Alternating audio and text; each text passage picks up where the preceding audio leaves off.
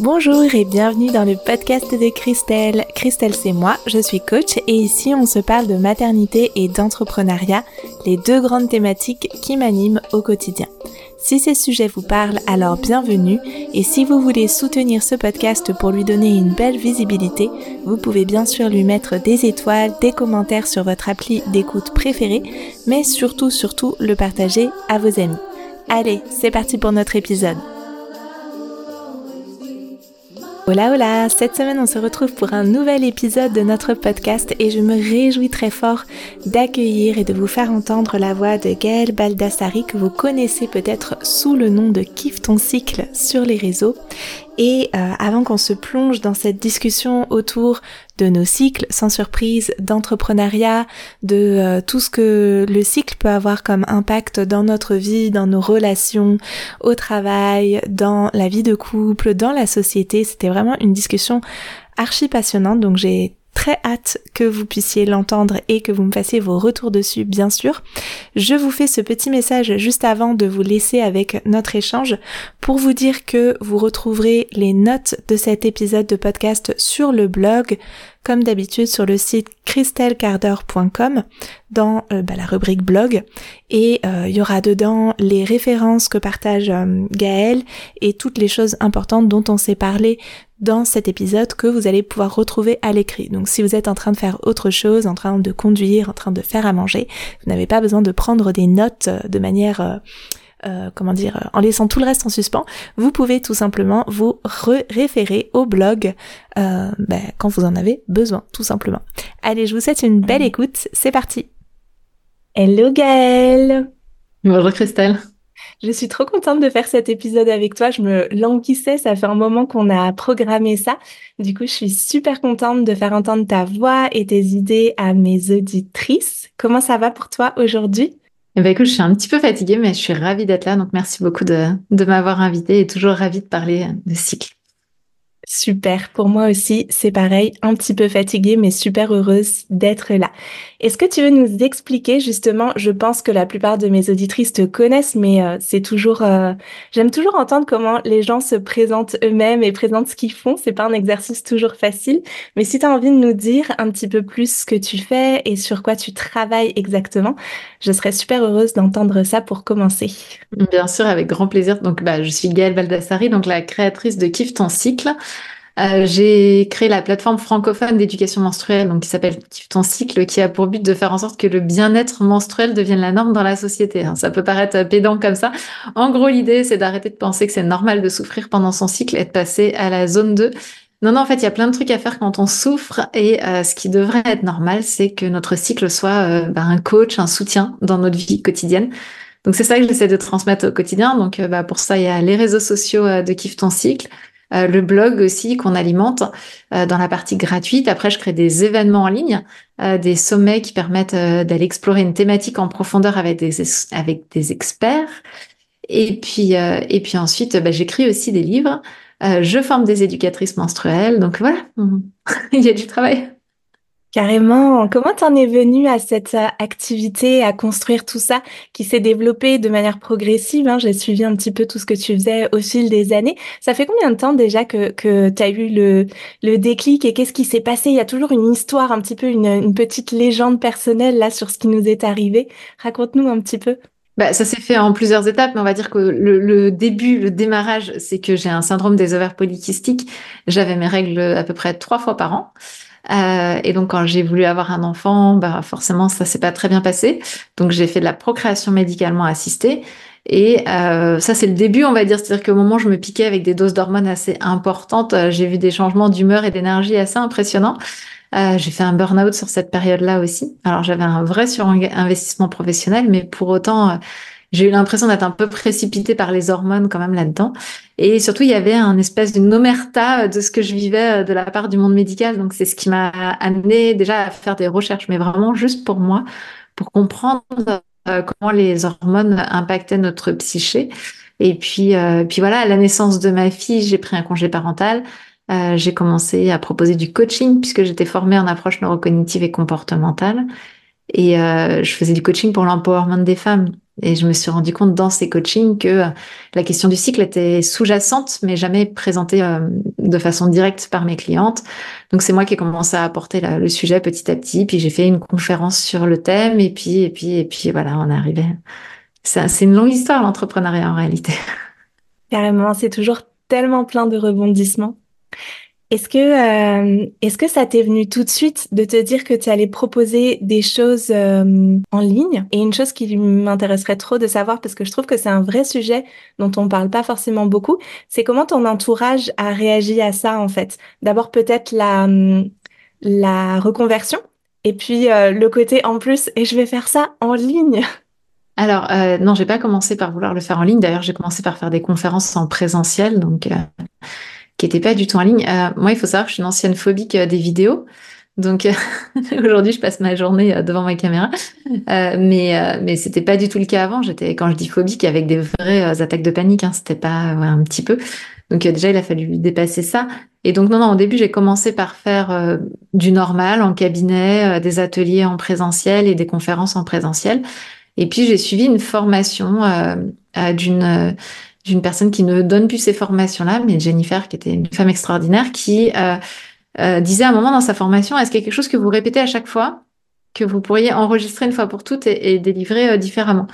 Et oui, bah quand même un petit peu toute la, partie du cycle. mais à ce moment-là, je n'étais pas vraiment prête. Et puis, j'ai eu la chance d'avoir des étapes dans ma vie qui m'ont fait passer à l'action. Enfin, la chance disons que je suis passée à l'action quand j'ai eu des opportunités qui se sont présentées à moi de passer à l'action pour euh, exploser cette question du, des vidéos. Cette envie, on pourra, je pourrais l'expliquer avec grand plaisir. Et puis voilà, euh, je fais en ligne. Donc ça s'est fait un peu au fur et à mesure. Euh, je suis passée, quand j'ai décidé de, de, passer toute mon activité en ligne, j'avais déjà un, un, cabinet de coaching qui fonctionnait bien. Donc on va dire que pour mes proches, ça a été assez transparent parce qu'il y a eu la sensation que finalement les choses se passaient de l'un à l'autre sans vraiment gros risque. Euh, maintenant, euh, il n'y a pas très très longtemps, mon papa et maman sont venus me voir en conférence et à la sortie, papa m'a dit, euh, pour être sincère avec toi, au début, j'y croyais pas trop. Donc voilà, ils y croyaient, ils y croyaient pas, mais ils ont toujours été là. Ils me disent, voilà, il me le dit huit ans après, quand ça marche, il a toujours été là quand j'avais besoin de lui. Donc c'est ça qui est intéressant, c'est d'avoir des proches qui nous soutiennent quoi qu'on fasse même si euh, au fond d'eux c'est pas confortable, j'ai eu des parents qui ont été euh, mes fans inconditionnels. Ma mère a relu euh, mes livres, mais enfin voilà, qui ont été présents tous les deux. Mon conjoint exactement de la même façon, n'était pas forcément, comprenait pas vraiment en fait. Il voyait plus une dynamique de, de dev perso qui comprenait pas bien, etc. Et en fait, quand il a réalisé qu'il y avait aussi toute une dynamique politique autour de ça, il m'a dit waouh, je pense que j'avais pas chopé le truc, mais pour autant, il y en a aucun qui a essayé de me. Bon, après, j'ai un caractère, c'est pas facile non plus d'essayer de me... de, de, me détourner de quelque chose que j'ai envie de faire. Mais on va dire, j'ai pas, j'ai pas eu l'impression d'avoir en face de moi des gens qui me disaient c'est n'importe quoi. Et puis dans les amis, oui, j'ai eu un ami qui a eu assez peur pour moi, qui m'a dit mais ça pue ton truc, pourquoi tu fais ça? Parce que c'est vrai que j'avais une belle carrière dans la banque et que ça, ça peut faire étrange. Mais voilà, s'amuser dans la vie, je pense que c'est plus important. Est-ce que tu veux nous parler un petit peu de la dimension politique, justement, de, de ce lien au cycle et de, euh, de ce que ça signifie pour toi d'amener euh, ce mot de politique qui est assez fort et que et qui est peut-être pas celui qu'on voit de prime abord en fait? J'imagine que ça a été un cheminement aussi pour toi. Effectivement, d'abord c'est peut-être euh, toi personnellement le bien-être, ton bien-être, puis après en fait de fil en aiguille de se rendre compte qu'il y a un impact à plus grande échelle. Alors en réalité, c'est plutôt le contraire. Ça a toujours été politique euh, dans ma tête. Parce que euh, bah, moi, j'ai fait une carrière dans la banque euh, assez fulgurante où je, suis montée sur des postes assez importants rapidement. mais je me rendais bien compte que bah, déjà dans les réunions, plus je suis montée, moins il y avait de femmes autour de moi. et donc, il y a quand même, enfin voilà, je, ne suis pas sans je, je n'ignore pas euh, déjà les, les, privilèges dont j'ai bénéficié, euh, le fait d'être blanche, de, de, de m'exprimer correctement. Euh, il y a pas mal de, de, privilèges quand même, même si mon milieu social n'était pas particulièrement aidant pour le réseau. Malgré tout, j'avais des privilèges, ne serait-ce que culturels. Euh, et puis, je me suis rendu compte que moi, je suis un petit peu passée au moment où ça faisait bien de mettre des femmes à certains endroits. Donc, j'ai un peu bénéficié de cette discrimination positive aussi euh, ceci dit, euh, qui ne faisait que rattraper à minima et encore pas du tout à, égalité toutes les discriminations négatives qui, qui pouvaient passer avant moi.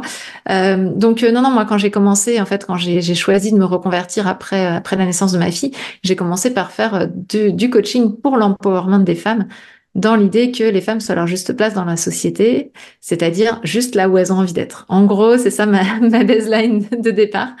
C'est euh, vraiment l'empowerment. et en fait, j'ai euh, à un moment conscientisé le cycle comme étant peut-être le dernier euh, plafond de verre totalement ignoré. au-dessus de la tête des femmes. C'est-à-dire que on avait bien repéré les différences d'éducation, euh, dans l'éducation genrée. On avait bien repéré euh, les différences de, de prise en compte euh, au niveau du réseau, par exemple. Enfin, il y a plein de choses qui sont déjà repérées dans les difficultés d'empowerment des femmes. Et en fait, le cycle menstruel, il débarquait là un petit peu comme un, un, un chien dans un jeu de quilles, mais en étant complètement éludé. C'est-à-dire, il était vu par personne. Et moi, je, de mon petit poste d'observation, je me disais, mais c'est un truc de fou parce que quand une fois par mois, je perds confiance en moi complètement, j'ai l'impression que tout s'effondre et j'ai envie de fermer ma boîte euh, quand une fois par mois, euh, je, me sens fatiguée, euh, j'ai plus de mal à avoir de l'énergie, je perds un peu confiance aussi. bah, rien que ça, si on me l'a jamais expliqué, en fait, ça, ça, va devenir quelque chose qui, au bout de 500 cycles, parce qu'on va en vivre entre 450 et 500 dans une vie, n'est pas anodin sur la vie des femmes. Quand on rajoute à ça euh, des questions de douleur, des questions de déséquilibre hormonaux qui sont très très mal pris en compte aujourd'hui euh, par euh, notre système soignant, eh ben on se retrouve dans un système où en fait on a quelque chose qui passe complètement en dehors des radars, qui pour moi aujourd'hui est un plafond de verre qui est au-dessus de la tête des femmes. Donc dès le début, pour moi c'était conscientisé comme quelque chose de politique, c'est comment remettre euh, ce euh, phénomène très particulier euh, au centre de la cité, comment on peut en parler, comment il peut être transmis, transmis positivement, et comment on peut accompagner les personnes qui en souffrent. Du coup, dans tes... en fait, ça me donne envie de te poser plein de questions parce que c'est un sujet que j'adore aussi et sur lequel je travaille à titre personnel et professionnel depuis hyper longtemps. Et du coup, ça me donne envie de te demander, est-ce que dans tes programmes aujourd'hui, il y a à la fois cette dimension, euh, on va dire, plus sur la physiologie, sur euh, peut-être euh, les, ajustements autour des symptômes, et aussi sur peut-être comment parler de son cycle tout simplement plus dans l'espace professionnel, dans l'espace public, comment parler de, de ces symptômes ou comment euh, peut-être euh, faire en sorte, ou en tout cas avoir des tips, j'imagine ça un peu comme ça, pour que l'entourage puisse comprendre et s'adapter, parce qu'il ne s'agit pas que de comprendre, mais aussi euh, éventuellement de mettre en place des choses autour qui changent aussi, non pas juste la vie des femmes, mais en fait la vie des gens autour des femmes. Oui, clairement, il y a systématiquement une partie. Après, moi, j'ai une formation de coach, donc il y a forcément toujours une partie qui est liée à la communication, à l'interaction avec les autres. Après, ce que je trouve très intéressant, par exemple, dans le programme Kiffe ton cycle, donc qui permet juste, entre guillemets, pas de régler des problématiques, mais de faire de son cycle un allié, euh, il y a une vidéo pour les hommes euh, qui fait 8 minutes et euh, qui est tout à la fin du programme. Et j'ai quand même régulièrement, encore aujourd'hui, des personnes qui rentrent dans le programme et qui m'envoient un petit message dès le premier jour, elles viennent de payer quasiment. Où est la vidéo pour monsieur? Et je trouve ça très intéressant. C'est en fait à quel moment aussi on considère que l'entourage est un problème et moi je n'en suis pas un. Alors qu'en réalité, j'ai pas fait le trajet, j'ai pas fait le chemin pour moi-même. Donc euh, moi, ce que je propose euh, aux, personnes euh, qui ont un cycle, c'est d'abord de se comprendre, de s'accompagner, d'être honnête avec soi sur ce que je vis dans ces périodes-là, euh, qu'est-ce que je peux aussi faire bouger? Parce qu'il n'est pas normal, par exemple, de se transformer en furie tous les mois. Aux États-Unis, en ce moment, c'est très la mode de dire ah j'ai mon PMS, donc j'ai mon syndrome prémenstruel, et du coup j'ai le droit de décapiter tout le monde littéralement parce que j'ai mon, PMS. Non, en fait, non. À quelle heure euh, on doit rendre responsable l'entourage de ce qu'on est en train de vivre? Donc, en fait, moi, ce que j'aime bien, c'est qu'on comprenne qu'est-ce qui est de mon ressort et qu'est-ce que je dois comprendre sur moi et qu'est-ce qui peut être effectivement facilité par l'entourage. Et je suis la première, d'ailleurs, dans cette vidéo de 8 minutes et, à le faire en, pédagogie régulièrement, à dire euh, aux personnes qui nous entourent, oui, oui, vous pouvez être vraiment des alliés et on peut avoir besoin de vous dans la façon de fonctionner, etc. Pour autant, pour moi, ça passe par, OK, je me comprends. Avant de renvoyer la balle à l'autre, avant de dire, euh, débrouille-toi pour me supporter en l'état, déjà, je me comprends. Qu'est-ce qui fait que je suis dans cet état-là? Est-ce que c'est OK? Est-ce que c'est juste? Ou est-ce que là, je suis en train de vivre quelque chose qui manifestement me dépasse complètement et donc que j'ai à régler en réalité? J'adore ce que tu dis parce que hum, c'est vraiment l'approche de on n'oppose pas en fait euh, nos nos cycles, notre réalité physiologique, la réalité physiologique de notre organisme à aux personnes qui n'ont pas cette réalité-là et qui du coup ne la comprendraient pas et du coup euh, finalement seraient toujours en opposition et, et, et, dans une forme de confrontation, mais au contraire de, de pacifier ça en fait. Et je trouve ça euh, très chouette et, et je pense que c'est pas forcément la démarche de tout le monde, donc c'est intéressant, je trouve, de le, de le, bah, de le permettre en fait le plus possible. Mais tu sais, quand on est aussi de ce côté-là du rideau, de, de Kiffe ton cycle, moi je reçois des emails, j'en ai encore reçu un il y a deux jours, d'un monsieur qui me disait comment on fait en tant qu'homme? Et en fait, on reçoit aussi ces messages. On reçoit ces messages comment on fait en tant que papa, comment on fait en tant qu'homme? Euh, on reçoit ces, ces, ces, messages qui montrent, parce qu'il faut voir la démarche que c'est pour un homme d'écrire à Kiffe ton cycle. Déjà, pour une femme, c'est pas évident. Pour un homme, on va dire encore plus complexe. Hein. Euh, donc, en fait, on imagine pour un qui a osé faire cette démarche-là de dire mais je m'en sors pas, je sais plus comment gérer, comment je peux aider ma femme. Pour un qui fait cette démarche-là, les centaines, les milliers qui en réalité est rempli d'amour, parce qu'à chaque fois c'est ce qu'on, c'est ce que je lis moi quand je reçois ces messages-là, remplis d'amour, de bienveillance, de compassion, qui ont envie d'accompagner, se sentent complètement désespérés euh, dans la situation. Et donc en fait, ce que je trouve intéressant, c'est de dire non, en fait, tous les gens qui s'aiment sont sont des alliés, par contre, effectivement, comment on fait pour euh, leur transmettre ce qu'ils peuvent faire de leur côté, mais aussi rester vraiment responsable. On a encore une fois, on n'a pas, on n'a pas à se transformer en un lion qui décapite tout le monde. C'est, pas possible, c'est pas acceptable. Euh, et ça, on en est responsable en fait. Euh, de comprendre ce qui se passe, comment comment ça se fait qu'on en arrive là.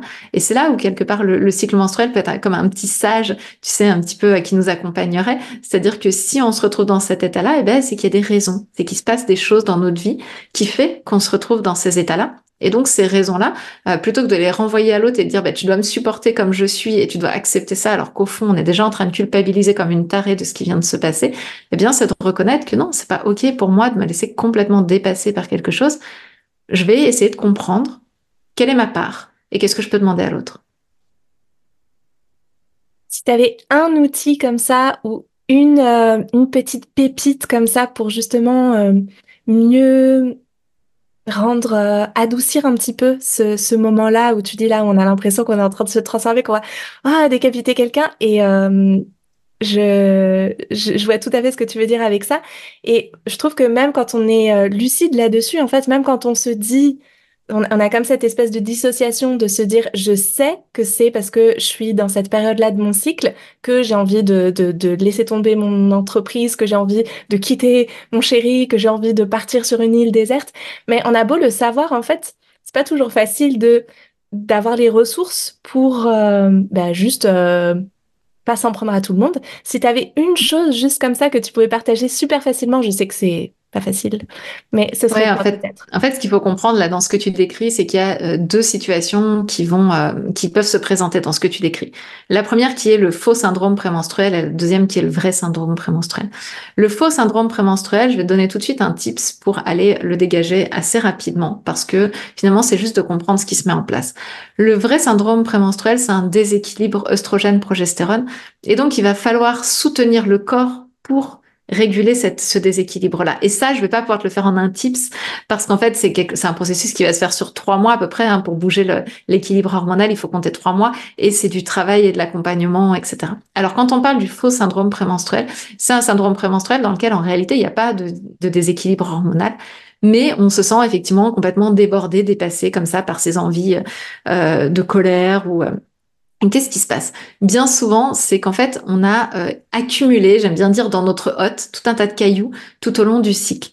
Parce qu'en fait, je vais passer par différentes énergies pendant mon cycle et ces différentes énergies vont me faire avoir différentes façons de réagir. Je commence mon cycle, j'ai mes règles et donc euh, moi j'aime bien dire on est posé sur notre planche parce que j'aime bien l'analogie du, du, surf et donc on est tranquille, posé sur notre planche, on a très très peu d'énergie. Si à ce moment-là de mon cycle, par exemple, on va prendre l'exemple qui peut parler à tout le monde, mais raccrochez-le à tout ce qui vous gêne le plus, vraiment. Euh, non, tiens, je vais en prendre un autre que celui que je prends d'habitude. Je vais prendre les, éponges sales. Tu vois, moi, c'est un truc, ça, ça, ça peut me faire vraiment exploser dans la période prémenstruelle. Donc, je suis posée sur ma planche, tranquille, j'ai très très peu d'énergie et je vois une éponge sale et du coup, je me dis, allez, je la lave parce que aucune envie de me confronter ni avec monsieur ni avec les enfants, donc euh, juste, je le fais. Mais j'ai collecté un petit caillou dans ma hotte parce que j'étais, c'était pas à moi de le faire et je suis pas ok pour le faire à la place des autres. Je lave mes éponges, mais j'ai pas à laver euh, celles des autres, d'accord? Ensuite, après être posée sur ma planche, après la période des règles où j'ai pas beaucoup d'énergie, je vais arriver dans la période où je vais faire la prise d'élan en surf, c'est-à-dire la, période où on a beaucoup d'énergie, beaucoup l'envie de faire, on prend les to-do list, hop, hop, hop, on les dépile, etc. à toute vitesse. Et puis, j'arrive dans la, dans la cuisine et puis je vois une éponge sale. Et puis, encore une fois, je suis en train de faire mes to-do j'avance à toute vitesse et tout. Je prends l'éponge, la nettoie, allez hop, j'ai l'énergie pour le faire, boum, boum, boum, je le fais. Mais je collecte un petit caillou. Parce que j'avais toujours pas envie de nettoyer cette éponge sale qui était pas à moi. Et puis ensuite vient la période de l'ovulation. La période de l'ovulation va se mettre debout sur notre planche en surf et c'est la période dans laquelle on a envie de nourrir les relations de faire en sorte que ça soit bien, de créer du lien avec les autres. Et donc, je rentre dans cette cuisine et je vois l'éponge sale. Et bien sûr que je pourrais râler sur ma fille ou sur mon conjoint, mais j'ai juste envie de nourrir les relations, que ce soit apaisé, que ce soit joyeux, etc. Donc, je prends l'éponge et je la lave. D'accord? Et je collecte mon petit caillou. Et puis ensuite, j'arrive donc dans le tube de la vague. Le tube de la vague, c'est la période prémenstruelle, la fameuse période prémenstruelle, dans laquelle déjà les masques tombent parce que comme tu vois dans le tube de la vague, le soleil arrive beaucoup moins bien sur moi, donc je suis quelque part cachée derrière. Euh, j'ai plus envie d'avoir le masque social. En fait, je suis vraiment moi-même dans le tube de la vague. Et là, j'arrive sur mon éponge sale et là, j'explose en fait j'explose parce que je n'en peux plus de laver cette éponge.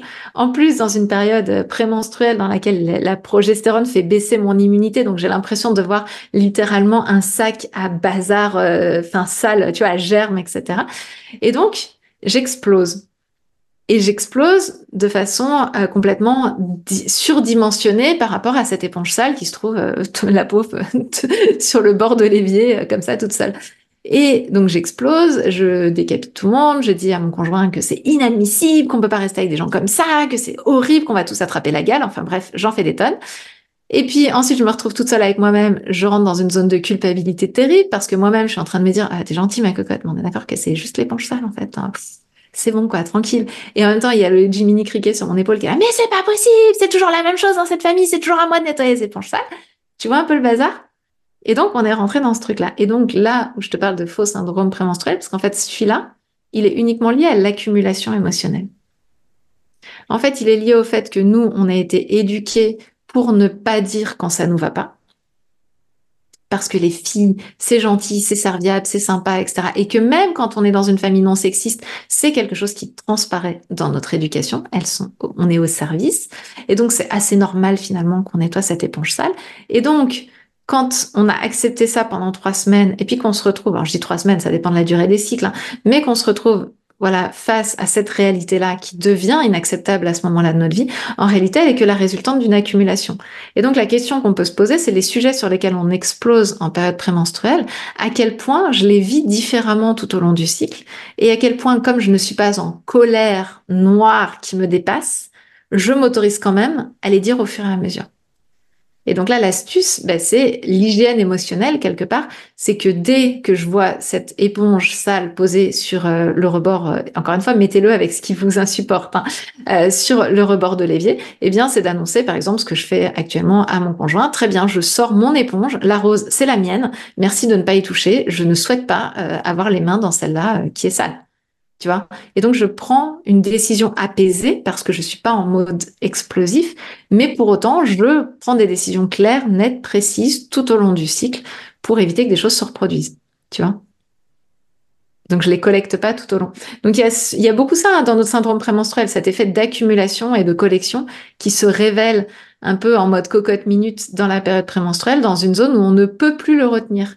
Donc c'est comme si le, le, corps avait retenu jusqu'au moment où il peut plus et ça explose. Et le problème, c'est que nous, en Bretagne, on dit ça part en distribile, ça part en cacahuète. Et en fait, immédiatement, je vais me culpabiliser de la façon dont c'est parti en cacahuète.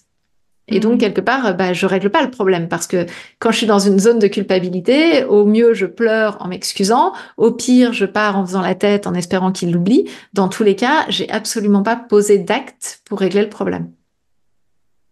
Ouais, ce que je trouve euh, hyper intéressant, merci, à euh, ton explication est d'une limpidité euh, euh, sans pareil. Ce que je trouve intéressant, c'est que du coup, on a, on a d'un côté en fait cette cette habitude qu'on a nous et qu'on donne aussi à notre entourage finalement. En fait, on leur donne l'habitude de faire les choses euh, qui pourtant nous agacent.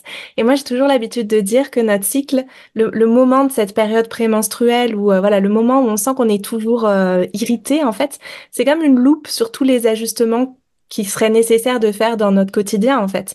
Et que ce soit sur le plan entrepreneurial sur le plan relation de couple sur le plan relation sociale ou euh, avec euh, nos familles nos frères nos enfants euh, frères et sœurs etc j'ai vraiment ce, sentiment que c'est comme une loupe en fait. Et je trouve que il y a un petit peu en effet tu me diras ce que tu en penses je, je, suis curieuse d'avoir ton avis. Il y a un petit peu en effet qui se retourne en fait quand on commence à, comprendre un petit peu le cycle, à travailler dessus et tout, qu'on se dit ah mais là faut pas que je prenne ça en compte parce que je suis dans ma période prémenstruelle et du coup en fait euh, c'est juste que je suis dans ma période prémenstruelle. Tu vois, on passe de je culpabilise, j'en veux à tout le monde à hop je vais mettre une soupape aussi là-dessus parce qu'en fait je sais que il faut pas que je prenne des décisions à ce moment-là, qu'il faut pas que je me formalise de ce qui est en train de se passer, mais en fait du coup je mets juste un couvercle de plus quoi. Ça te parle? Ouais, pour moi, c'est la pire décision qu'on puisse prendre. Je la vois beaucoup chez les conjoints, étrangement. Euh, il y a des hommes qui viennent me voir en me disant Oui, oui, tu sais, moi, euh, je sais qu'elle a ces deux jours où je baisse la tête, hein, euh, où je laisse glisser. Et puis, puis ça va, ça va beaucoup mieux après. En plus, elle s'en veut et tout. Et de toute manière, tous les mois, c'est pareil. Et ça, mais le nombre de fois dans les soirées, j'ai ce genre de conversation. Et ce qui est super intéressant, c'est que je leur dis Ouais, mais là, tu sais que tu es en train de préparer ton divorce. En général, ils me regardent en mode Non, mais tu sais, à chaque fois, ça va beaucoup mieux après. Ouais, ouais. Mais si t'écoutes pas ce qui est en train de se dire dans ces moments d'explosion, en fait, c'est exactement ce que tu dis, Christelle, c'est qu'il y a une soupape qui se met dessus. Et que l'explosion finale, l'explosion nucléaire, c'est vraiment je n'en peux plus et quelque part il y a tout qui explose. Et là on en voit tout valdinguer et on n'aura pas euh, eu les, les, zones où on aurait pu régler le problème ensemble en réalité. Et je te rejoins à 100%. Euh, je pense que c'est un vrai problème de pouvoir se dire ah mais j'ai mon syndrome prémenstruel, du coup j'ai le droit d'exploser, mais je n'écoute pas ce qui est en train de se dire. Je, je ne. Alors je dis pas que c'est le moment où on va être la plus lucide pour mettre en place des nouvelles choses. Hein. Clairement, je ne le pense pas. Mais par contre, ça peut être vraiment le moment où on peut se dire ok. Là, ce truc-là, hop, je le chope, ça me va pas. Et moi, j'aime beaucoup dire, moi, j'ai mon cahier hein, de, de tubes. Mon cahier de tubes, c'est là où j'écris tout. Euh, alors euh, l'horreur absolue, donc euh, quand je, je, je, veux me déverser sur quelqu'un, je veux aussi le faire là-dessus. Alors je peux vous donner une astuce, hein, on peut écrire en écriture illisible, c'est-à-dire qu'en fait on écrit, on réécrit sur la même ligne euh, plein de fois. Ce qui fait que ça permet de, vraiment se décharger, d'avoir écrit les choses et pour autant que ce soit pas lisible et donc pas forcément que ça puisse pas tomber dans les mains de qui que ce soit. On peut aussi écrire et puis brûler derrière. Ça, ça peut être très intéressant. Mais on peut aussi écrire des pages qui sont destinées à être lisibles pour pouvoir revenir dessus quand tout s'apaise. Ok, qu'est-ce qui m'allait pas? Visiblement, mon site internet, il m'insupporte. Pourquoi? Les couleurs me conviennent plus. Ok. Qu'est-ce qui est juste, qu'est-ce qui est pas juste là-dedans? Qu'est-ce que je peux changer vite? Ou qu'est-ce que, bon, ok, c'est pas très grave. Mais je le note. Ça veut dire que la prochaine fois qu'on fait une refonte, je n'oublie pas que les couleurs me conviennent pas. Tu vois, c'est vraiment de dialoguer avec soi. Effectivement, dans cette zone très émotionnelle, ça peut être volcanique. Après, moi, l'expérience que j'ai aujourd'hui, c'est que avec des hormones qui sont régulées et euh, et une, hygiène émotionnelle euh, correcte pendant tout le mois, ça part pas en débordement, ça part surtout en créativité, euh, en envie de régler des problématiques. Mais je, je pense vraiment que, alors, ça peut être inconfortable, mais ça doit pas être souffrant. Et c'est ça pour moi le, la ligne. Et le problème, c'est que notre société a voulu mélanger l'inconfortable et le souffrant parce que ça fait vendre. Donc, euh, dans la publicité, on retrouve aussi bien des questions de souffrance que des questions d'inconfort. Alors qu'en réalité, moi, je suis pour faire l'éloge de l'inconfort. L'inconfort, c'est ce qui permet de faire tomber le masque social, euh, d'être euh, secoué un petit peu, tu sais, en, cours de théâtre. On a ce, parfois ce moment comme ça où, pour dire son texte, quand on le dit de façon très euh, répétitive, un peu plane, etc., la personne qui, fait, qui donne le cours va proposer aux autres participants de venir nous bousculer pendant qu'on dit le, le texte. Et donc, quand on est bousculé comme ça, d'un seul coup, il sort complètement différemment parce que oui, le, masque social et toute ma, façon de parler le truc quand je suis euh, dans ma zone de confort va être d'un seul coup chamboulé par le fait qu'il y a des gens qui sont en train de me bousculer partout et il faut que je reste debout euh, et que je continue à dire mon texte. Eh bien, c'est un peu ça ce que nous propose finalement le tube de la vague, c'est euh, d'être bousculé. Oui, c'est vrai, d'avoir notre mental euh, qui va être chahuté parce que bah, je vais recevoir plein plein d'informations dans tous les sens qui me disent il y a ça qui va pas, il y a ça qui va pas et quand même est-ce que tu es sûr de ça, machin et tout. C'est vrai que c'est cette période-là, mais de, ces, de cette façon d'être bousculé comme on le fait en cours de théâtre, eh bien il peut ressortir justement l'essence. Je suis qui moi là-dedans Et plus je le pose ici, plus je vis une vie à côté de mes pompes, plus je vais avoir une période prémenstruelle qui va être violente. Parce que plus j'ai un masque social qui fait que ça tient, ça tient, ça tient, ça tient, ouais, parce que il faut tenir la famille, il faut tenir le boulot, il faut tenir machin, etc. Et donc, moi, je suis alignée avec moi-même. Plus la période prémenstruelle va venir me chercher. Et étrangement, plus je m'aligne avec moi-même, moins la période menstruelle vient me chercher. Alors, la période prémenstruelle. Alors, je mets quand même un petit bémol à ça. On revient sur le vrai syndrome euh, prémenstruel. Quand il y a un déséquilibre hormonal, c'est lui qui, quelque part, va prendre le lead.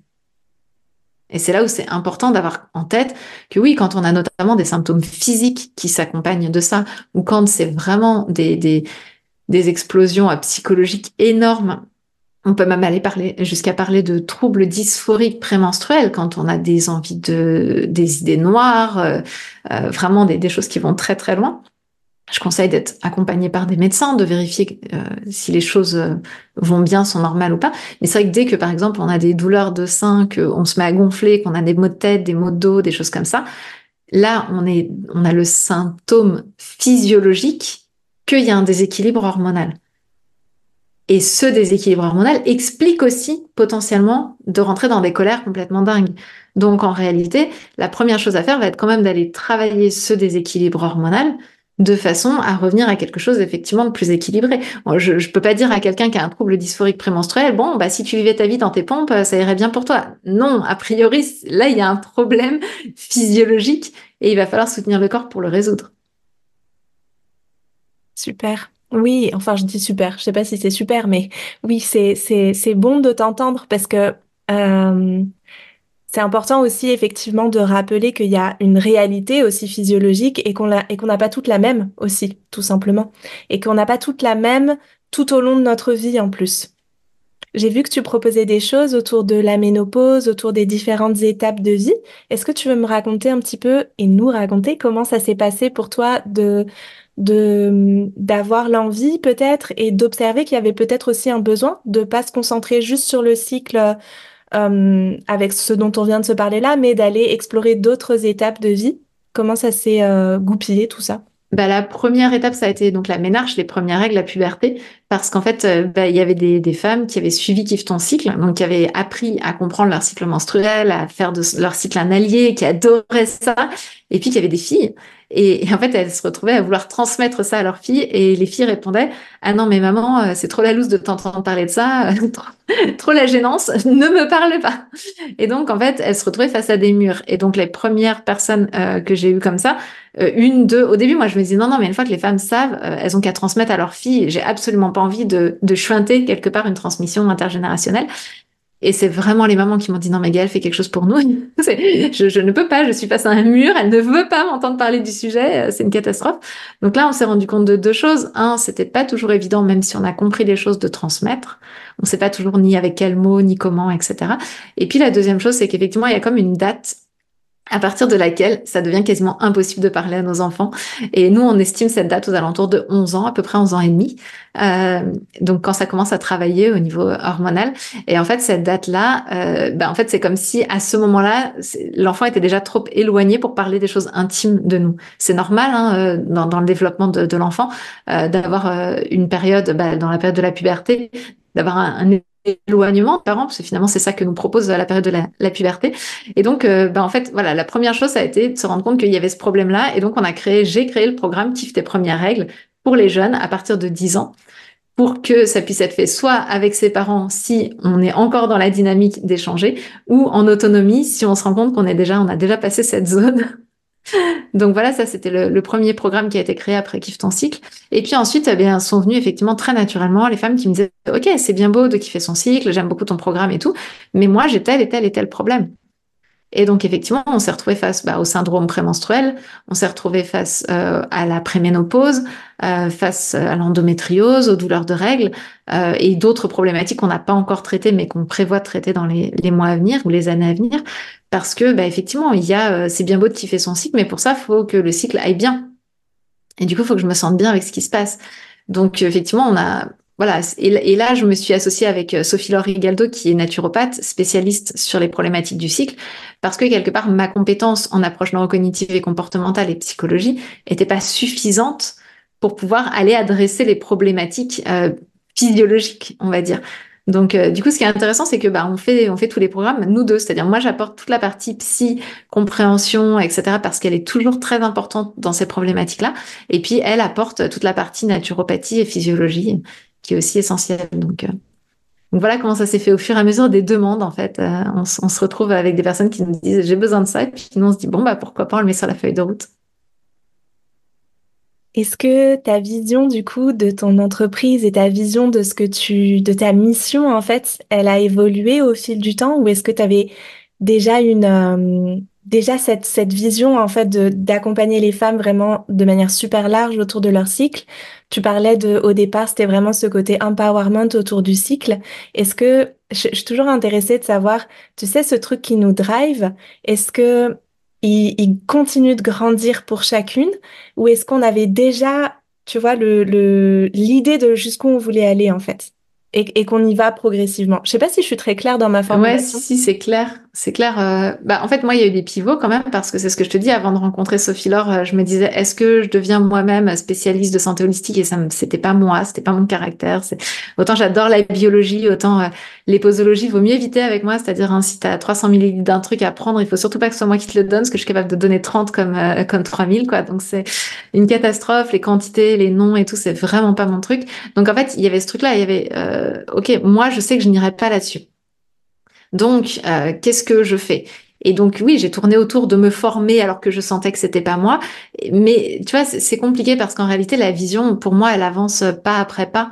Euh, même si il y a une grande vision, c'est ce que je te disais, faire du bien-être menstruel euh, la norme dans notre société. Aujourd'hui, c'est la grande vision et celle-là, elle est quand même là depuis un bon moment. Pour autant, avant de m'y confronter, j'avais pas réalisé qu'il y avait autant de problèmes. En fait, je croyais que on avait euh, véhiculé une mauvaise image du cycle, mais qu'il n'y avait pas tant que ça de problème. Dit la nana qui a quand même un SOPK avec plein de problèmes autour. Mais voilà, je croyais que je croyais que voilà, c'était pas tant que ça un problème. Et en fait, je me suis confrontée à l'immensité du problème, euh, que ce soit des douleurs, que ce soit du mal-être, que ce soit de la, la, la, mauvaise compréhension ou même de la précarité. Enfin, voilà, je me suis confrontée à cette l'immensité de cette douleur et je m'y confronte encore au quotidien. Et bien sûr que ça, m'a amené à faire évoluer la façon dont, tu vois, c'est pas la vision, le bien-être menstruel doit, doit être une norme dans la société. Pour moi, c'est vraiment le, j'aime bien dire, euh, voilà, j'espère que je vais faire mieux Coluche qui espérait euh, fermer les, les restos du cœur à un moment euh, faute de demande. Bon, bah, j'espère à un moment fermer, fermer Kiffe ton cycle faute de demande et je passerai à autre chose avec grand plaisir parce que je pense que si on était vraiment éduqué euh, depuis la plus tendre enfance et que on sortait de la notion de tabou, on pourrait assez rapidement finalement endiguer euh, ce qu'on vit actuellement et ce que vivent euh, beaucoup de personnes menstruées. Donc la vision n'a pas changé, pour autant c'est le comment. Et le comment il évolue à chaque fois, à chaque fois qu'il y a une nouvelle qu'il y a des nouvelles technologies, qu'il y a des nouveaux outils, qu'il y a des nouvelles idées qui circulent dans le monde de l'entrepreneuriat en ligne, offline. Enfin, tu vois, à chaque fois que je suis, le comment il évolue en réalité, ouais, tout le temps. T'as cité Coluche et une des choses que j'avais super envie de te demander, c'était est-ce qu'il y a des femmes qui t'ont inspiré? Qui c'est les femmes qui t'ont inspiré?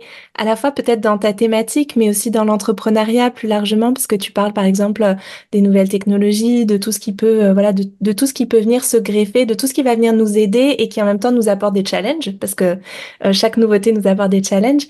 Et euh, je trouve qu'on n'a pas forcément tant de femmes que ça dans le milieu de l'entrepreneuriat, dans le milieu de l'entrepreneuriat autour du bien-être, qui sont comme un petit peu des, des, des figures, des leaders, tu vois, de, de nos thématiques. Et euh, peut-être peut-être les noms qui te viennent, c'est dans d'autres thématiques, c'est autre chose que ce que je dis là, puis c'est totalement ok. Justement, j'adore j'adore être surprise par euh, les noms qui nous viennent comme ça. Quand on dit c'est qui les femmes qui t'inspirent, tu vois? Bah, moi, c'est effectivement un peu dans notre thématique, mais euh, en fait, une, personne qui m'a permis de comprendre que, en tant que femme, on avait aussi le droit d'être euh, complètement qui on est, euh, c'est Mélissa Normandin-Roberge, qui en fait est une coach canadienne qui a débarqué en robe à paillettes sur une scène alors j'étais toute jeune entrepreneuse et qui a dit je fais un million de dollars de chiffre d'affaires annuel. Elle était dans sa robe de princesse et elle a dit et je vous dis un truc comme genre fuck à tous et c'est comme ça. Euh, et en fait, elle nous a montré pendant une heure euh, à quel point c'était complètement possible d'être soi, tu vois. Et quelque part, euh, je me suis dit, waouh, moi qui avais l'impression d'être toujours un peu le caméléon pour faire en sorte de plaire et que, et tu vois, aujourd'hui, je transmets, euh, là, je, je, sors juste avant cette interview d'un échange avec les ambassadrices à qui je leur ai dit, euh, vraiment, on plaire à tout le monde, c'est, pas possible, en fait. c'est, c'est, et tu vois, ce, ce message-là que j'ai reçu de, de Mélissa ce jour-là, je pense, a, vraiment profondément changé ma vie. Après, je, c'est, intéressant ce que tu me demandes quand tu me demandes des femmes. Bien sûr qu'il y a des, des femmes comme Simone Veil ou, ou euh, Gisèle Halimi ou des gens comme ça qui ont qui sont clairement des, des, des pavés euh, sur euh, tu vois. Ou même des jeunes filles je veux dire quand je pense à, à Malala ou à, à, des personnes comme ça je me dis waouh il y a, y a vraiment des, des femmes qui arrivent à prendre leur place. Et en même temps je me dis c'est fou parce que parce que plus spontanément, tu vois, si tu m'as demandé les personnes qui m'inspirent, ça va être des, gens comme Gandhi ou euh, des gens comme ça, et je vais avoir plus spontanément des hommes, et il faut, faut redresser le cerveau merci de me poser la question des, femmes du coup, parce qu'il faut redresser un petit peu le cerveau euh, pour euh, pour aller vers euh, les femmes. Et pourtant, je, lis régulièrement à ma fille des livres où justement on, parle de femmes qui peuvent nous inspirer pour que elles aient ces modèles-là. Moi, je les ai pas eu dans mon éducation, j'ai dû les construire après, donc ils me viennent peut-être un peu moins spontanément à l'esprit. c'est vrai que voilà, je, je lui lis régulièrement des livres où on parle du, de l'histoire des femmes, des peintresses, des, des femmes qui ont fait qui ont fait le monde tel qu'il est aujourd'hui des médecines. De... Voilà. Merci, merci. J'adore la, la, la, personne que tu as citée et son, sa robe à paillettes, là, ça me... Mélissa Normanda Reverge, elle, est, elle est extraordinaire. J'adore qu'elle soit citée là, trop bien. et euh, ouais, je, je, je, réfléchis. En fait, du coup, il y a, y a, une question que j'avais envie de te poser aussi parce que pour le coup, c'est un homme que, dont je suis le travail et je sais que tu travailles avec lui d'une certaine manière. C'est Antoine BM. Euh, je sais que tu as intégré son programme de la Forge ou son service de la Forge, je sais pas trop exactement comment nommer ça. Et est-ce que tu as envie de nous en parler un petit peu, de nous dire euh, peut-être d'un point de vue euh, rapidement, euh, je sais que c'est un support un peu... Alors, est-ce que c'est vraiment genre un support un peu administratif, mais aussi, enfin pas que j'imagine, des outils d'après ce que j'ai compris, et euh, peut-être aussi de ce que ça t'apporte en termes de mindset et peut-être d'être avec justement des hommes aussi? Alors je vais préciser ma question parce que j'ai une amie. Quand moi je me suis lancée dans l'entrepreneuriat, pour le coup, j'ai une amie qui était déjà euh, entrepreneuse en ligne dans le milieu du bien-être. Elle s'appelle Mylène Muller. Peut-être tu la connais ou tu as vu un petit peu son travail euh, de près ou de loin. Et une des premières choses qu'elle m'a dit, c'est Écoute, Christelle, j'ai fait un mastermind où il y avait que des hommes et ça m'a tellement décomplexé sur l'ambition, sur la réussite, sur l'argent, etc. Et cette phrase qu'elle m'a dite, elle m'accompagne depuis le début de, de, de, mon activité ou de mon aventure entrepreneuriale, de me dire, nous les femmes, on n'ose pas assez en fait, on n'a pas assez d'ambition ou on la cache, tu vois, un petit peu. Donc bref, c'est un petit peu tout un, un, un pêle-mêle tout ensemble, mais comme je savais que tu travaillais avec Antoine BM, ou en tout cas, voilà, qu'il y avait cette, cet espace de la forge où tu es en lien avec euh, des entrepreneurs qui sont assez successful, j'étais curieuse de t'entendre parler de ça si tu as envie de nous en dire euh, quelque chose.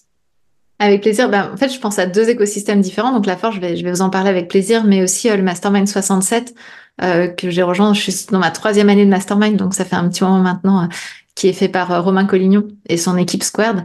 Et, euh, et c'est vrai que je suis très pour les environnements mixtes.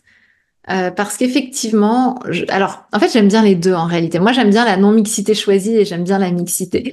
Euh, j'aime vraiment les deux parce que les deux vont apporter des choses très différentes. C'est-à-dire qu'en espace de non-mixité choisie, on va se retrouver dans, une, dans des situations où on va vraiment pouvoir déposer profondément euh, qu'est-ce qui nous habite et qu'est-ce qui vient nous chercher, etc. Et euh, quelque part se sentir compris par nos pairs par nos mères, ça, ça se dit pas, mais en l'occurrence, ça me paraît plus, plus juste, euh, se sentir comprise et surtout avoir l'impression d'avoir un vécu proche. Euh, tu vois, par exemple, je vais dire une, enfin, un exemple. Euh, il y a ces, ces, comment, ces start américaines là qui se sont créées un avatar masculin pour aller lever des fonds.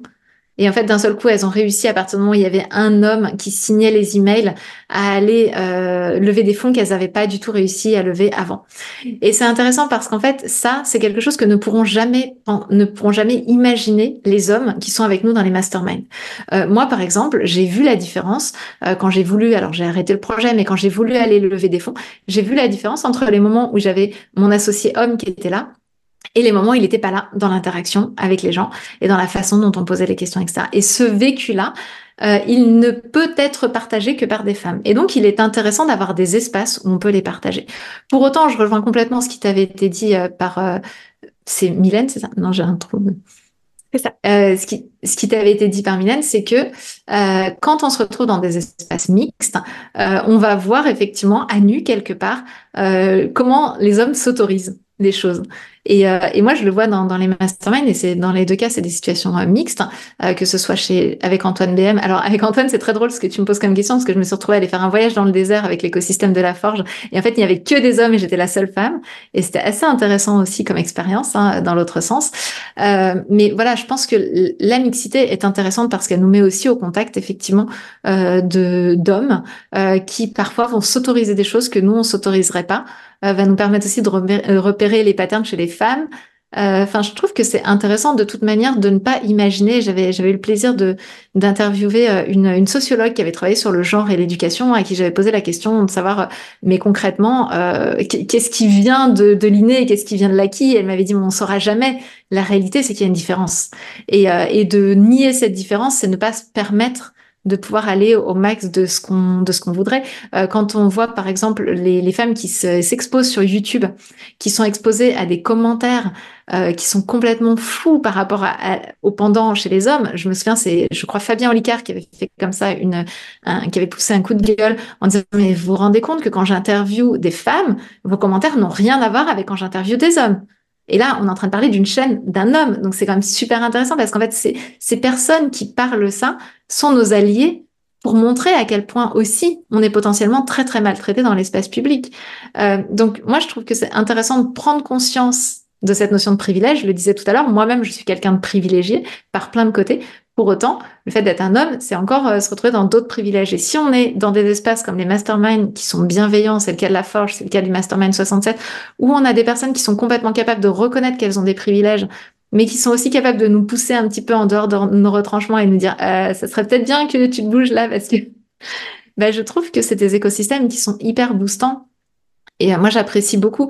Pour autant, qu'on soit dans des écosystèmes où les hommes sont nos alliés, c'est-à-dire où encore une fois, ils reconnaissent quand même leur euh, situation de privilégié, parce que j'ai vu certains masterminds, j'ai échangé avec des amis qui étaient dans certains masterminds, où il y avait un petit peu euh, la lutte de la testostérone, etc., et que cette notion-là de privilège de base était pas du tout euh, reconnue.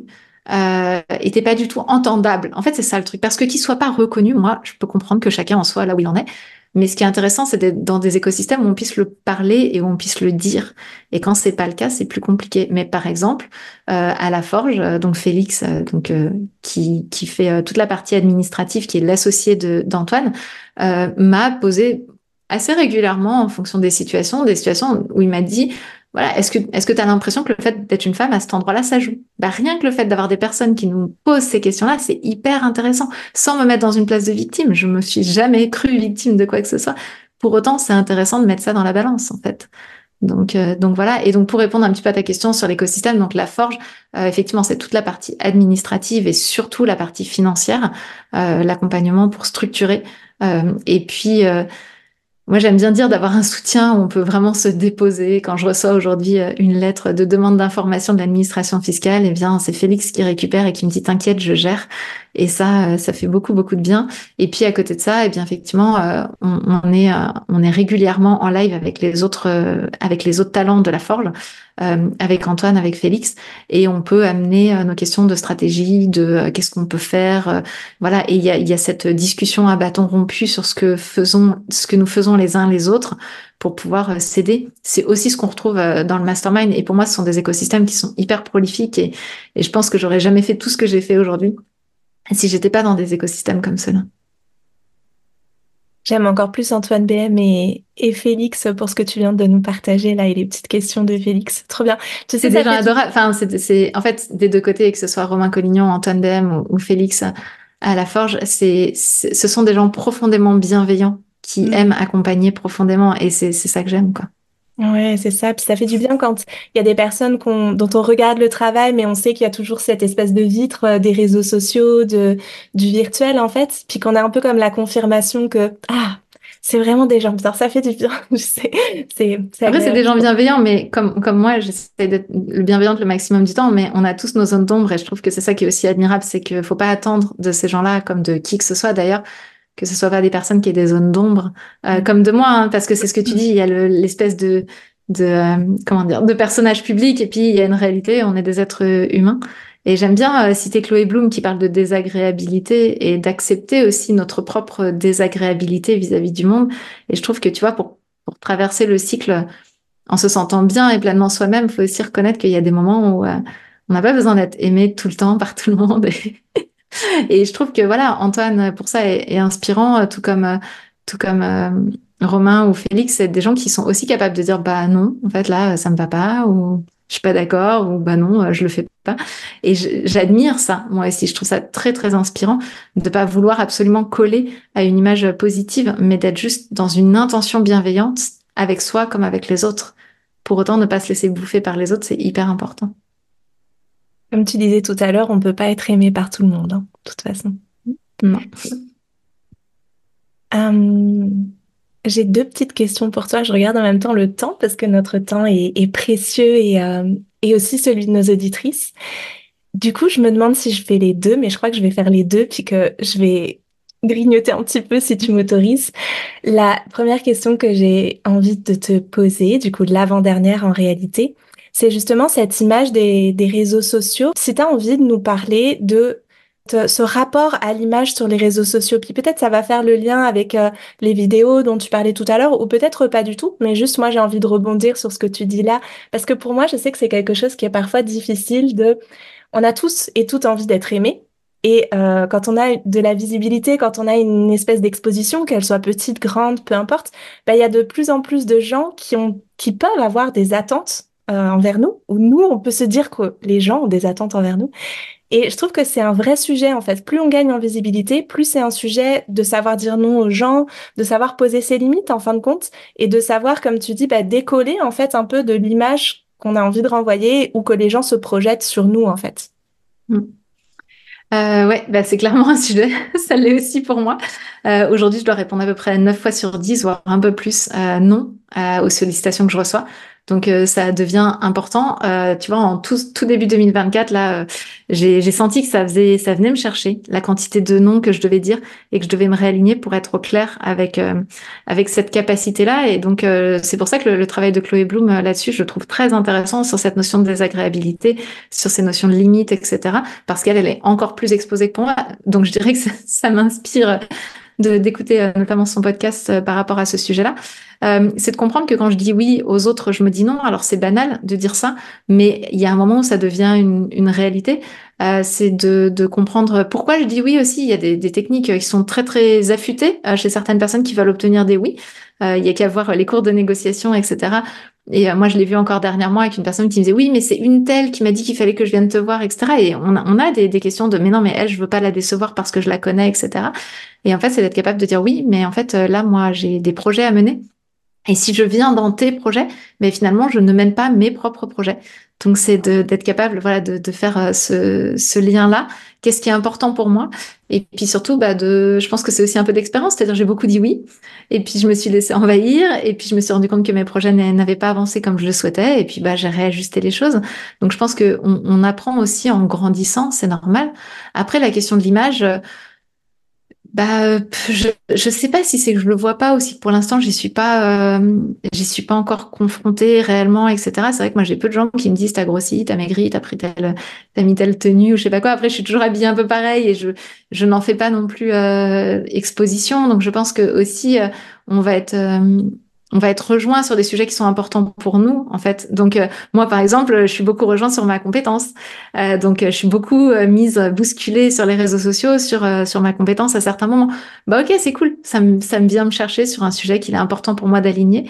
Donc voilà, il y a un petit conseil que je peux donner pour les entrepreneuses qui nous écoutent qui seraient dans cette situation-là, c'est de se faire aider de de l'intelligence artificielle en fait dans ces moments-là quand on est rejoint sur des trucs très très émotionnels euh, ou quand on doit dire non, par exemple, et que c'est compliqué, euh, ben, en fait, il y a des outils aujourd'hui d'intelligence artificielle, le plus connu étant le chat GPT, mais il y en a d'autres, qui peuvent nous permettre en fait de nous décoller de la partie émotionnelle euh, et qui font un petit peu le jeu. C'est la prise de conscience que j'ai eue des, des, assistantes ou des assistants, vous savez, des, des grandes personnes très connues euh, qui en fait ont un rempart en réalité qui est euh, qui est cette personne qui va faire en sorte que tout n'arrive pas jusqu'à elle. Moi, j'avais avant jusqu'alors j'avais une assistante et puis bah, pour des raisons économiques, on a on a, on a changé la voilure et je n'ai plus euh, d'assistante. Et c'est vrai que cette personne-là faisait euh, pas mal le, rempart en fait entre moi et le monde extérieur.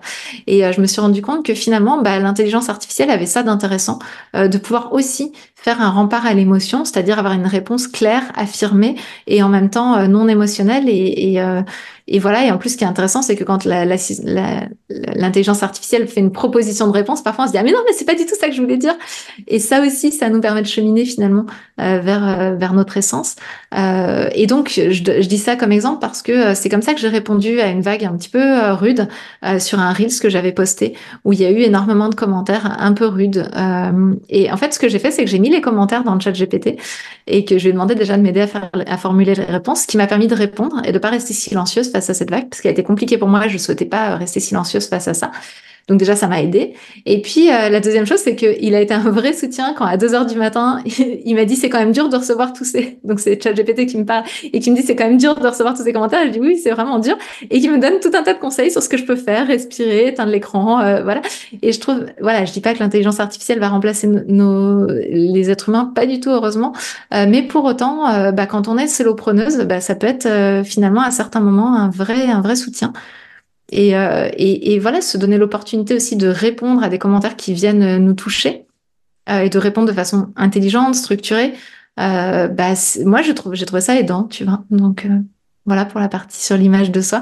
Maintenant, pour moi, le, problème n'est pas totalement résolu et je pense qu'à chaque attaque, en fait, ça dépend des attaques. Mais c'est vrai que quand c'est sur un truc où ça vient me chercher, c'est compliqué. Après il y a des attaques qui me font rire. Moi, ma première réaction en général, c'est de dire, OK, comment je fais pour récupérer ce truc-là à mon profit?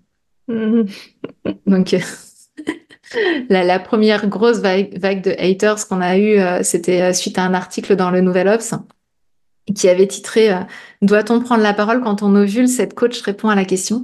Et là, c'est parti en cacahuète. alors, tellement parti en cacahuète que, que le Nouvel Ops n'a pas assumé le titre. Et donc, si vous voulez voir dans l'URL, on voit toujours le titre, mais ils ont changé le titre sur leur site parce qu'ils n'ont pas assumé, parce que c'est vraiment parti très très vite et très loin. Euh, tout de suite, je me suis dit, ok, mais en fait, j'ai jamais répondu à cette question-là, donc euh, je vais prendre mes réseaux et puis je vais répondre à la question parce que on me l'a pas posée, elle n'est pas dans l'article, mais euh, pour autant, et, voilà, la, rédaction en chef s'est permise contre l'avis d'ailleurs de la journaliste de titrer comme ça. Donc, bah, je vais y aller, je vais en profiter. Et dans ces moments-là, en fait, ce qui est vraiment intéressant, c'est de se dire comment j'en profite pour souder ma communauté autour de moi comment j'en profite pour leur donner les éléments euh, et comment j'en profite aussi pour accepter d'être réconfortée. Parce que j'ai dit ouais c'est dur etc et puis bah, moi en plus à ce moment-là j'avais euh, ma collaboratrice qui était en larmes dans mon bureau. Et bah par exemple elle elle a écrit un texte pour dire ce qu'elle ressentait parce que j'étais super mal de l'avoir en larmes quoi. et alors que moi effectivement ça allait bien. Mais ce qui est intéressant c'est vraiment de se dire ok chaque chose qui se présente comment j'en fais une opportunité pour mon entreprise? J'adore ce que tu dis et c'est quelque chose qui me tient hyper à cœur euh, dans les, les sessions de coaching avec mes clientes, euh, ce sur quoi on travaille beaucoup. C'est ce que j'appelle, euh, on peut trouver d'autres noms, mais c'est le leadership intérieur. Et je trouve que c'est exactement ça. Et en fait, c'est ces moments où on est un petit peu euh, dépassé, où il y a des choses qui nous débordent émotionnellement. C'est vraiment comment, en fait, je reviens dans mon leadership intérieur pour faire quelque chose de ça, quelque chose qui va à la fois servir mon entreprise et quelque chose qui va servir ma communauté aussi. Parce qu'on a quand même des gens qui sont là, qui nous regardent, qui sont, euh, qui sont là pour ce qu'on a proposé, en fait, pas pour nous et nos émotions et comment on est touché personnellement, mais pour ce qu'on a à leur offrir et, et, et, et ce dans quoi on les accompagne, en fait. Et le message qu'on a, la vision qu'on a. Et pour moi, c'est vraiment, OK, là, je sens que je suis dans une tempête émotionnelle, comment je prends soin de mes émotions et comment je vais ressortir de ça avec mon leadership intérieur et, prendre position, en fait, qui est parfois de ne pas prendre la parole et parfois de ne, voilà, prendre position, parfois c'est aussi ça. Mais il y a vraiment cette notion de je, je, reviens dans mon propre pouvoir, dans mon propre espace et j'en fais quelque chose. Donc je te rejoins tout à fait et j'adore ce que tu dis là. Merci Gaëlle pour, euh, pour ces partages. J'aurais pas pensé à ChatGPT, mais je vais me le mettre sous le coude. Ouais, mais euh, enfin, on n'y pense pas, mais vraiment, je me suis retrouvée un peu par hasard à me dire, mais qu'est-ce que je peux répondre à ce truc-là? Et en fait, à le mettre euh, en copier-coller dans le chat GPT, je me suis dit, ah ouais, là, il y a une vraie ressource à laquelle on, ne pensait pas. Et je te rejoins sur le fait de ne pas répondre tout le temps. il n'y a pas très longtemps, il y a eu un article complètement naze, c'est le cas de le dire, euh, sur, euh, sur nous. Et en fait, euh, ce qui est intéressant, c'est que c'est un article dans un tout petit média, c'est vraiment du putaclic en fait. Hein. Et c'est intéressant, c'est que là, on se rend compte que si on répond, nous, on met la lumière sur un média qui n'en a pas. Aucun intérêt. Et donc, il faut vraiment être stratège. Là, on est dans un jeu d'échecs dans ces moments-là, et il faut vraiment être stratège et, soyez-le parce que certains vont, vont s'amuser euh, on le voit avec les influenceurs, c'est exactement le même jeu. Vont s'amuser à venir vous taper dessus quand vous prenez la lumière parce qu'ils espèrent que vous répondiez et que du coup euh, leur communauté aille voir, même si c'est un torchon, le truc parce que ça va faire augmenter le. Donc il faut vraiment être stratège de se dire à quel moment je réponds, à quel moment je ne réponds pas. Euh, et je te rejoins, c'est vraiment du leadership intérieur et aussi de pouvoir se faire entourer, de pas rester seul dans ces moments-là, de pouvoir éteindre tous les écrans, euh, de pouvoir aller marcher avec une copine, euh, prendre du temps pour soi. Enfin, il y a aussi une question de temporalité. On n'est pas obligé de répondre dans la seconde. On n'est pas obligé de répondre du tac au tac. Euh, et on peut faire le choix de sa propre temporalité. Et par exemple, faire en sorte de pas avoir les notifications dans les moments de campagne de haters ou de choses comme ça, c'est essentiel. Enfin, moi, je n'ai aucune notification sur mon téléphone parce que il n'est pas possible, même si par exemple, admettons que là, pendant qu'on discute, Instagram s'est complètement déchaîné, il y a un truc, je ne le sais pas. Et donc l'avantage, eh bien c'est que je choisis le moment où je vais aller voir qu'est-ce qui se passe euh, sur les réseaux, qu'est-ce qui se passe.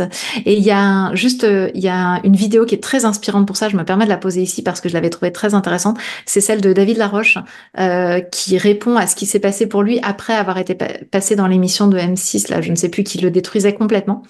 Et en fait, cette vidéo-là, si un jour vous vous retrouvez euh, dans une situation avec euh, plein de haters euh, ou je ne sais quoi, allez la voir parce qu'elle est vraiment pépite sur comment comment on peut on, peut en faire quelque chose, comment on peut comprendre ce qui nous arrive, et puis vraiment allez la voir. Moi, j'ai trouvé pépite, et puis surtout la fin, c'est sur cette notion de voilà, qu'est-ce qu'on apporte au monde, et, et, comment si on se tait, on prive le monde de quelque chose. Et donc à un moment, bien sûr que ça, ça bouscule et qu'il y a des gens qui vont se réveiller par rapport à ça. Bah, il faut le vivre et puis le traverser, quoi. Mais en fait, ne rien faire par peur de se prendre des trucs dans la figure, c'est oublier que déjà dans la plupart des cas, on se prendra rien dans la figure, et puis que de toute manière, on a toujours peur de trucs qui sont pas nécessairement ce qui va arriver. Donc autant faire ce qu'on a envie de faire. Et puis bah si on doit se prendre des trucs, bah, on les vivra. Hein. C'est le chemin. Moi, franchement, le coup de l'article Le Nouvel Obs, s'il y a bien un article où j'étais en confiance totale parce que la journaliste était géniale, etc., c'était celui-là. J'avais aucune inquiétude sur celui-là. Il y en a où j'ai beaucoup plus eu peur et oui, ça n'a absolument rien passé. Et celui-là, euh, franchement, j'étais, euh, voilà, et elle y est pour rien. Elle y est pour rien, c'est pas elle qui a choisi le titre. Euh. Voilà, donc. Je mettrai toutes les références que tu as données dans les notes du podcast, comme ça, les gens pourront retrouver la vidéo et tout le reste. Est-ce que tu veux nous donner justement en dernier, dernière question? En fait, j'aime bien poser ça comme dernière question parce que j'adore lire. Est-ce qu'il y a trois livres, genre qu'il faut absolument que j'ai lu et que les personnes qui nous écoutent aient lu pour toi, selon toi, dans toutes thématiques confondues, mindset, euh, cycle, tu peux citer le tien si tu as envie, euh, tout, euh, euh, tu vois, tout en fait. Les trois livres de ta vie, ce serait quoi? Bah, En vrai, ce serait hyper dommage de pas lire Kiffe ton cycle parce que je pense que je pense qu'il est vraiment très bien. En plus, il va pas tarder à passer en poche, donc euh, ça permettra en plus de, l'avoir euh, à un prix réduit. Euh, pour les jeunes, il y a Kiffe tes premières règles, qui est mon, enfin Kiffe tes règles, pardon, qui est, qui est mon livre aussi. c'est compliqué pour moi de répondre à ça parce qu'en fait, tu me dis ça et puis j'ai tellement 10 milliards de choses qui me viennent dans la tête parce qu'il y a tellement de sujets. Donc je vais avoir du mal à pouvoir citer comme ça un livre, mais je sais pas, peut-être juste un, un très bon roman le parfum de ce skin mm. parce que euh, je trouve qu'il réveille tellement les sens et que il vient tellement nous chercher loin dans, dans, dans l'humain, l'inhumain, etc. que c'est intéressant de l'avoir lu. et puis euh, et puis après bah, de se faire kiffer à lire tous les livres qu'on a tous et toutes dans nos bibliothèques et qui attendent qu'une chose, c'est d'être lus parce que parce qu'on achète beaucoup de livres. Merci beaucoup Gaëlle, c'était un plaisir d'échanger avec toi. Merci pour euh, pour toute cette discussion. Puis on peut te retrouver sur les réseaux. Tu nous dis où précisément? Oui, alors c'est assez facile. Il faut aller chercher votre réseau préféré. Alors c'est vrai que le, celui où je suis la plus présente, c'est Instagram. Et euh, il suffit d'aller chercher kiffe ton cycle. Alors avec un E à kiff parce que c'est un verbe. Euh, donc kiffe ton cycle sur tous vos réseaux et vous allez euh, nous retrouver. Mais voilà, Insta, c'est là où aujourd'hui on a et le plus de visibilité et le plus de communauté. Donc c'est là où je suis la plus présente. Super. Rendez-vous toutes sur Kiffe ton cycle pour notre bien-être menstruel. Merci beaucoup, Gaëlle. Avec plaisir. Voilà, cet épisode touche à sa fin. Merci pour ton écoute, merci pour vos présences. Vous pouvez retrouver toutes les notes de cet épisode sur le blog, sur le site christelcarder.com dans la rubrique blog. Il y aura toutes les références citées par Gaël, tous ces petits conseils à retrouver à l'écrit. Et puis si vous avez envie de vous lancer vous aussi dans la création de programmes en ligne, vous pouvez euh, avoir accès à la masterclass gratuite 6 étapes pour créer et vendre tes programmes que vous retrouverez également sur cet article de blog dans les notes de cet épisode. Je vous souhaite une très belle suite de journée et je vous dis à très vite sur le podcast ou sur les réseaux sociaux. Ciao ciao